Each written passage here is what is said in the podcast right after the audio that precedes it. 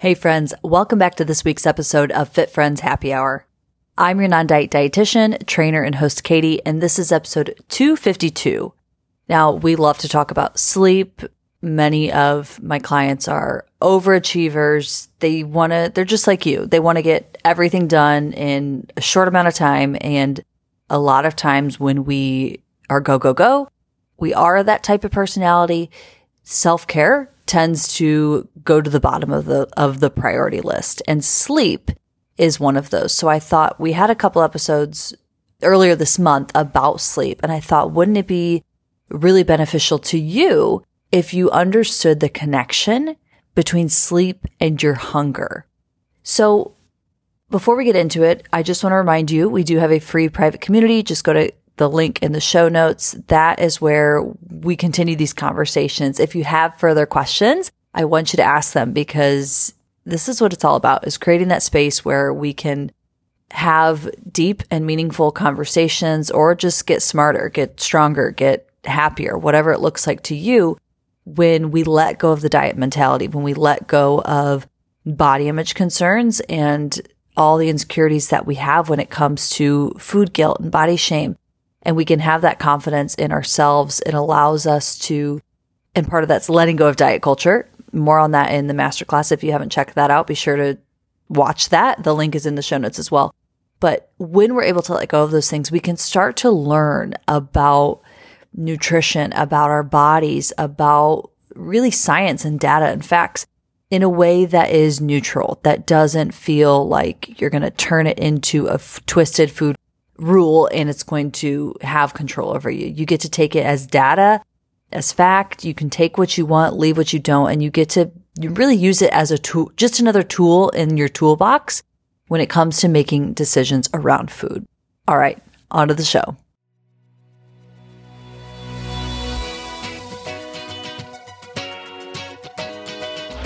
Welcome to Fit Friends Happy Hour a podcast about all things nutrition, fitness, and life in your 20s and 30s, all from a non diet lens. I'm your host, Katie Hake, and I'm a registered dietitian nutritionist and certified personal trainer. Join me here every week as I talk with interesting people and experts from all walks of life about their relationship with food and their bodies. I'll also share my experience working with clients in my private practice to help women find food freedom and body confidence. I'm on a mission to help you stop quantifying and start living. Learn to stop measuring your success by the scale and find your fears. Okay, we're talking about sleep, and I don't know when you're listening to this, but let's just start by resetting our energy, resetting our posture. Stand up, sit up a little bit taller, roll your shoulders down and back, sit up nice and tall, and just take a big, deep breath in through the nose, out through the mouth. Now, if you listened to last week's episode, we talked about breath work. Maybe you practice some of those techniques, give you a little more energy. But today we're talking about sleep specifically as it relates to hunger. So before we can do that, we have to understand what are the hunger hormones. And the first one I want to talk about is leptin. So leptin is a hunger hormone that tells your brain that you're full people actually have different levels of sensitivity to leptin, which can influence how they experience fullness. And this is also influenced by genetics. Obviously, there's a lot of different things that go into energy needs and how much food you actually need. But I don't think a lot of people understand that there is also this hormonal component. So even if hypothetically there's two, we'll use you know, women as an example, two females who are around the same age, same height, same weight, same activity level, they still may have different sensitivity levels to leptin, which means, you know, a five on the hunger scale to one might be different than a five to the other. So leptin, think leptin tells me that I'm full, tells me that I'm satisfied. Then there's ghrelin. I like to think of ghrelin as like a little gremlin. It's angry because this is the hormone that tells your brain that you're hungry and it's triggered when your stomach is empty. Now, ghrelin is actually the highest before meals and lowest after meals, which makes sense, right? People also produce different amounts of ghrelin and have different levels of the sensitivity to this hormone as well. Now, when we're restricting calories, or maybe you remember in the past if you've ever been on a diet where you've been intentionally restricting what you are going to eat, this actually increases ghrelin levels, making you more hungry, which is one of the many reasons why diets don't work. It's a biological mechanism that your body, your internal hormones are trying to get your attention to tell you, Hey, I need to eat. Why are you starving me? As I said, there's a lot of different factors that impact the regulation of these hormones, leptin and ghrelin. There's sleep, exercise, history of your weight changes, the frequency in which you're eating meals, and again, this is why it's so important to think about all different areas of your health, not just what you're eating. There is some research. I just wanted to share a few facts about sleep and hunger. And 40% of people are actually sleeping less than the recommended amount of at least seven hours a day. Again, if you want to learn more about sleep and melatonin and all that good stuff, go check out episode let me tell you, what episode was it? I feel like it was forever ago, but it really wasn't. Episode 249 with Dr. Weiss. That was super interesting. If you have not listened, please go back and listen to that. But we've also done quite a few episodes about sleep. So again, won't go too far into it, but just know that it is freaking important is, is the takeaway there. So most, I shouldn't say most, almost half of people from this research that, that was pulled are not sleeping enough. And when we get these short sleep durations, it's often correlated with increases in ghrelin or that hunger and a decrease in leptin. So naturally that can lead to overeating.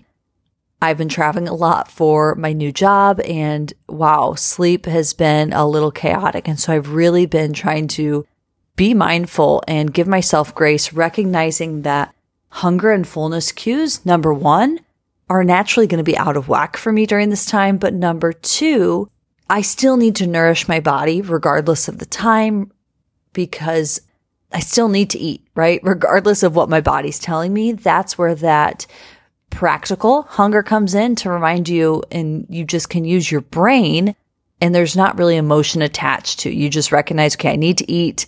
This is what's happening in my body and you can make a a decision that feels right to you and that is supporting you towards just feeling your best.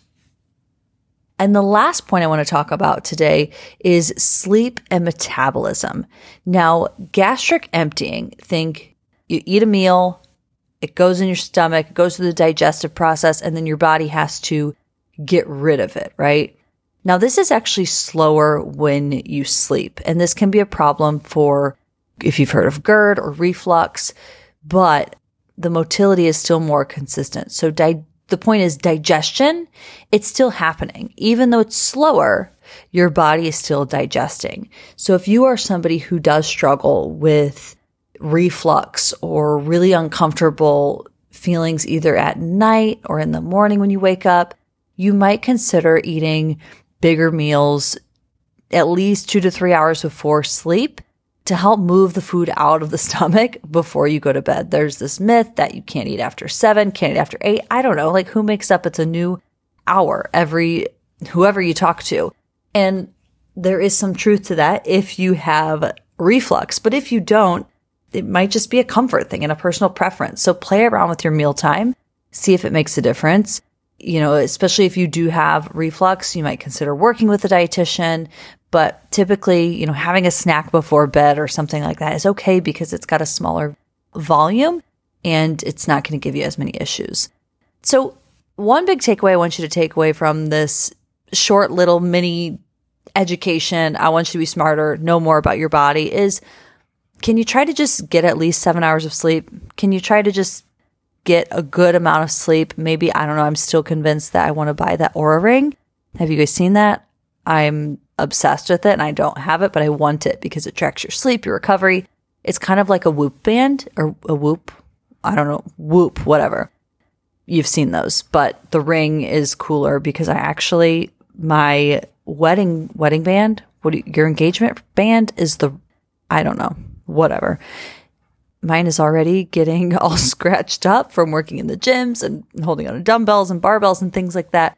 So I'm wondering if I should get an Oura ring as my ring that I wear most of the time because I don't always wear my diamond because can't have nice things. Like Taylor said, I lose them. I just, I, I just don't. So try to get some sleep. That's going to help you have balanced hormones, regular hunger fullness cues. So if you're new on your intuitive eating journey and you're still trying to navigate those hunger fullness cues and it feels like, oh my gosh, why can't I figure this out? Check your sleep. That might be a really good place to start. All right, team, we're going to put some links in the show notes if you want to learn more. Uh, but I hope you got some good takeaways from this quick little mini episode. As always, subscribe, leave us a review, let us know what you think, and we'll see you on the private page. Have a great rest of your week, team. Bye.